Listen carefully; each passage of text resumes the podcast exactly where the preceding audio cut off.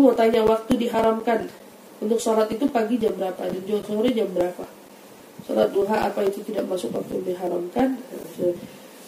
Waktu yang diharamkan setelah sholat subuh sampai terbitnya matahari, ya, dari abis sholat subuh sampai terbitnya matahari itu waktu haram. Tidak boleh ada yang mengajarkan sholat apapun, itu haram. Kapan lagi? Zawal. Zawal itu mendekati masuknya waktu zuhur. Matahari kurang lebih tepat di atas kepala kita, zawal jilul istiwa tepat di atas kepala kita. Itu haram sholat, kurang lebih 10 menit 15 menit lah untuk awan sebelum masuknya waktu sholat zuhur, ya.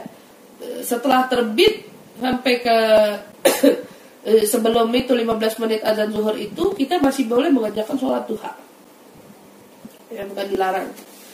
Setelah itu waktu haram selanjutnya adalah dari sholat asar. Setelah mengerjakan sholat asar sampai matahari terbenam itu waktu haram, diharamkan untuk sholat sunnah yang lain-lainnya. Adapun sholat qadha itu hukumnya boleh.